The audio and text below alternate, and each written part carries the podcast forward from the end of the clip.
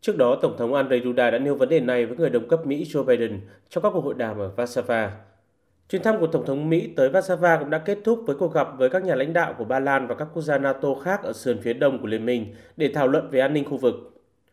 Kể từ khi cuộc xung đột giữa Nga và Ukraine nổ ra, số lượng lính Mỹ hoạt động bên ngoài Ba Lan đã tăng lên đáng kể. Khoảng 11.000 binh lính Mỹ hiện đang thực hiện nhiệm vụ ở nước này. Trước đó, Ba Lan đã nổi lên như một trung tâm của sự hiện diện của quân đội Mỹ ở châu Âu kể từ năm 2014. Theo các nguồn tin cho biết, một kho dự trữ quân sự mới dự kiến sẽ mở cửa sau nhiều năm xây dựng và sẽ được lấp đầy bằng xe tăng chiến đấu, xe bọc thép và pháo binh. Đây là một trong những sáng kiến cơ sở hạ tầng do NATO tài trợ lớn nhất trong nhiều thập kỷ qua. Mục đích của các kho dự trữ quân sự là các thiết bị chiến đấu sẵn sàng được sử dụng trong trường hợp khẩn cấp. Trong các cuộc thảo luận với Tổng thống Mỹ, Tổng thống Duda cho biết hai nhà lãnh đạo cũng đã trao đổi về sự cần thiết của các thủ tục để triển khai lực lượng tới mặt trận phía đông trong các tình huống khủng hoảng. NATO dự kiến sẽ có các điều chỉnh kế hoạch phòng thủ khu vực, bao gồm cách thức huy động các đơn vị để củng cố sườn phía đông.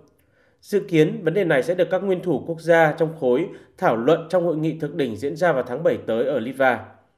Trong một diễn biến liên quan, ngày 23 tháng 2, Bộ trưởng Quốc phòng Mariusz Blazak cho biết đang tăng cường các biện pháp an ninh ở biên giới với Belarus và khu vực Kaliningrad của Nga. Ba Lan đã bắt đầu thiết lập hệ thống các chướng ngại vật bằng bê tông và thép tại các điểm giao cắt.